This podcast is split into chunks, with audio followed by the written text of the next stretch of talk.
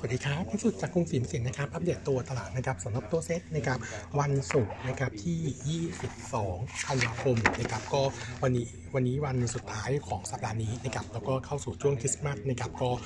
สัปดาห์หน้านะครับวันหยุดแล้วก็ตัว volume การขายคงจะยังคงดู drop ลงต่อเนื่องนะครับแต่ว่าตัวตลาดเมื่อวานนี้ต้องบอกว่าถือว่าค่อนข้างที่จะ outperform นะครับเมื่อเทียบกับในส่วนของตัวตลาดต่างประเทศด้วยนะครับแล้วก็ตัวเซ็ตถือว่า perform ได้ก็ยังดีนะครับเบื้องต้นนะครับผมยังคงมองกรอบเซ็ตนะครับ sideway ออกด้านข้างนะครับแนวต้าน 1427 1431นะครับแนวรับยังคงให้ไว้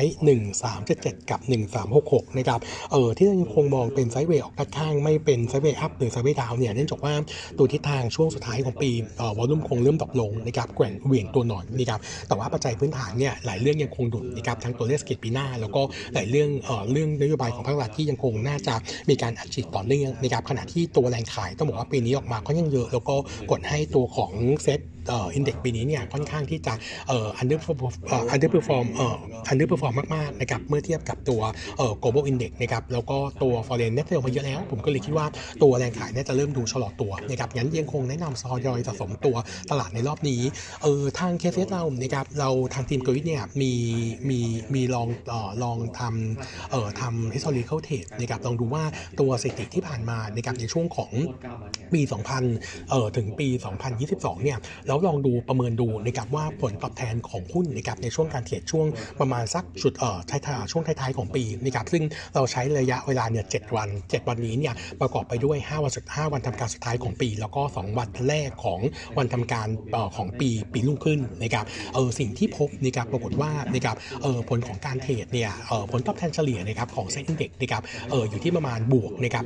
1.93%นะครับส่วน chance ที่จะเกิดเนี่ยจะสูงถึง 70%นะครับงั้นพอใช้ภาพแบบนี้ปุ๊บเนี่ยทำให้เราคิดว่าโอกาสที่จะเกิด Santa rally นะครับก็มีโอกาสที่จะเกิดด้วยเหมือนกันนะครับในช่วงของปลายปีนี้นะครับเออทีนี้ในส่วนของตัวเซ็ตเออถ้าเราไปดูนะครับในส่วนของตัว SET50นะครับตัว year to date return เนี่ยติดลบ 13.77เอ่อ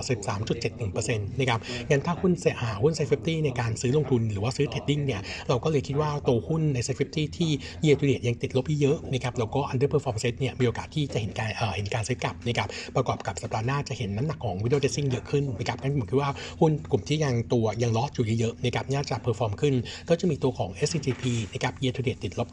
36% Thailand ติดลบ 34.9% IVL ติดลบ 33% GPC ติดลบ 32% b r i g i m ติดลบ 29% LT ติดลบ 20%แล้วก็ CPO ติดลบ 19%นะครับกลุ่มนี้ก็เป็นกลุ่มที่เราคิดว่าดูแล้วเออถือว่าค่อนข้างน่าสนใจนะครับก็แนะนำเป็นภาพของการเทรดดิ้งนะครับหรือซื้อลงทุนได้นะครับส่วนอีกอันนึงนะครับที่เราอยากจะขออนุญาตอัปเดตด้วยนะครับก็คือก่อนหน้านี้นะครับเมื่อปลายสัปดาห์ที่แล้วถึงต้นสัปดาห์นี้เนี่ยทางเคเซเรามีส่งลิงก์นะครับให้กับทางนักลงทุนนะครับทั้งสถาบันแล้วก็รีเทลนะครับเพื่อจะทำโพลสำรวจนะครับสำหรับตัวการลงทุนในส่วนของตัวภาพปี 2024นะครับเออเรามีคนที่ตอบผลสำรวจมาเนี่ยมีนักลงทุนสถาบัน 56 ท่านนะครับแล้วก็มีนักลงทุนบุคคลธรรมดาทั่วไปเนี่ย 168 ท่านนะครับมีหลายเรื่องที่ดูน่าสนใจนะครับแต่ว่าจุดที่มีความเห็นเหมือนกันนะครับของนักลงทุนทั้งสองกลุ่มก็คืออย่างแรกเลยนะครับนักลงทุนทั้งสองกลุ่มเนี่ยมองเกิจสหรัฐปีหน้าเป็น soft landing นะครับน้ำหนักของการลงทุนในสหรัฐเนี่ยมองเป็น neutral นะครับเออคาดว่าเฟดจะลดดอกเบี้ยรวมกันเออทั้งหมดเนี่ยสามครั้งนะครับรวม 75ปิบนะครับส่วนตัวของ GDP เอาลุกปี 24 จีนนะครับมองขยายตัวเลนส์3-4%น้ำหนักการลงทุนจีนเวียดนามเป็น slightly overweight นะครับส่วนตัวของน้ำหนักการลงทุนญี่ปุ่นมองเป็น neutral นะครับเออคาดการ GDP ไทยปีหน้านะครับโต 2-3%เยือนเยียนะครับขณะที่ตัวของ ความเสี่ยงมาภาค 3 ประเด็นนะครับก็จะมีเรื่องของ US recession นะครับอันที่ 2 คือเศรษฐกิจจีนยังไม่ฟื้นตัว แล้วก็อันที่ 3 ก็คือเพราะสงครามจะลุกลามหรือเปล่านะครับส่วนปัจจัยตัวความเสี่ยงภายในประเทศก็คือเศรษฐกิจไทยที่อาจจะฟื้นตัวน้อยกว่า 3%แล้วก็ตัวของ digital wallet เนี่ยมองเหมือนกันว่าเป็น positive กับในส่วนของตัว set index นะครับส่วนค่าเงินบาทเส้นปีนะครับมอง 34.5 ถึง 36 บาทนะครับส่วนที่เรามองไปดับไซด์นะครับต้องบอกว่าเออถ้าหากว่าตัวเศรษฐกิจจีนโต4ถึง4 4.5%ซึ่งเราคิดว่าเป็นไปได้อันนี้ก็จะทำให้ตัวของตลาดโดยรวมเนี่ยน่าจะคาดหวังเชิงบวกมากขึ้นนะครับดังนั้นกลุ่มหุ้นที่เป็น China Pay ก็อีกวันจุดน่าสนใจก็ยังคงแนะนำ Trading IVL SCCP PTGC นะครับดูโฮม Global นะครับน่าจะเด่นขึ้นปีหน้านะครับส่วนเศรษฐกิจไทยปีหน้านะครับต้องบอกว่าก็มีสัญญาณการฟื้นตัวนะครับถ้าที่ดีกว่าที่คาดหวังนะครับก็เป็นชาบบวกนะครับส่วนจุดที่นักลงทุนสถาบันกับ retail มองต่างกันนะครับก็จะมีตัวของเรื่องของน้ำหนักการลงทุนในอินเดียนะครับนักลงทุนสถาบันเนี่ยมองเป็น slightly overweight รายย่อยเนี่ยมองเป็น neutral นะครับส่วนช่วงเวลาของการ cut ดอกเบี้ยของเฟดนะครับนักลงทุนสถาบันเนี่ยมองครั้งแรกก็คือ quarter สาม quarter สามปีหน้านะครับส่วน retail เนี่ยเขามอง quarter สองปีหน้านะครับส่วนช่วงเวลาของการกนง.ลดดอกเบี้ยครั้งแรกนะครับสถาบันเนี่ยมอง quarter สามปีสองสี่แล้วก็รายย่อยเนี่ยมอง quarter สองปีสองสี่นะครับส่วนจำนวนครั้งนะครับเออของกนง.ที่จะปรับลดดอกเบี้ยเนี่ยสถาบันในประเทศมองหนึ่งครั้งนะครับส่วนรายย่อยเนี่ยมองสองครั้งรวม 50 bps นะครับเออส่วนตัวความเสี่ยงของไทยนะครับว่าจะถูกลด credit rating ไหมต้องบอกว่านักลงทุนสถาบันเนี่ยมองว่าไม่กังวลแต่ว่ารายย่อยเนี่ยมองว่าค่อนข้างมีความเสี่ยงนะครับส่วนสุดท้ายนะครับก็คือตัวของ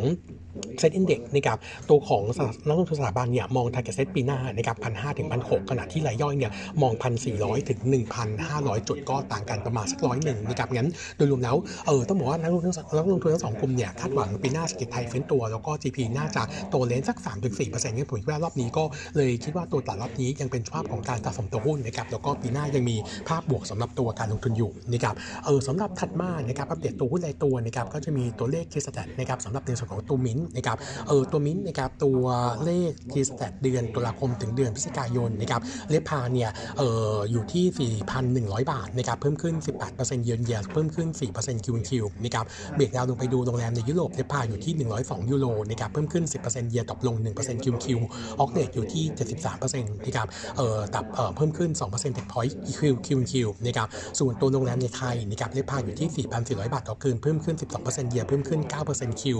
OCC rate อยู่ที่ 65%เพิ่มขึ้น 1% percentage point QoQ นะครับส่วนตัวมัลดีฟส์นะครับ RevPAR อยู่ที่ 380บาทเอ่อ380 เหรียญต่อคืนนะครับ drop ลง 28% YoY โต 26% QoQ ขณะที่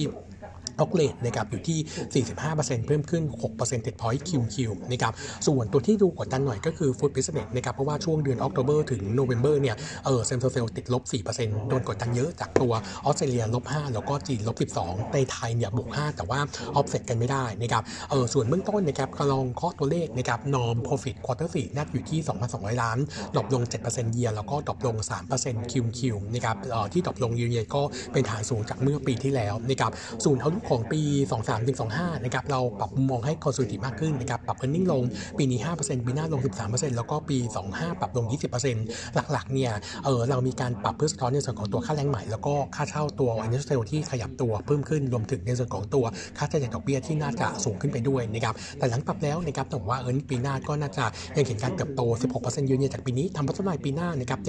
7,774 ล้านนะครับส่วน target price นะครับการลงจากเดิม 46 เป็น 40 บาทนะครับก็ยังคง maintain buy สำหรับตัวตัวของตัวของมินนะครับก็แนะนำซื้อลงทุนนะครับส่วนอัปเดตเพิ่มเติมนะครับตัวของกลุ่ม เออกลุ่มกลุ่มธนาคารนะครับมีรายงานตัวเลขสินเชื่ออ่อทพ1.1 เดือนพฤศจิกายนนะครับปรากฏว่าตัวเลขของทั้งกลุ่มธนาคารพาณิชย์นะครับสินเชื่อตกลง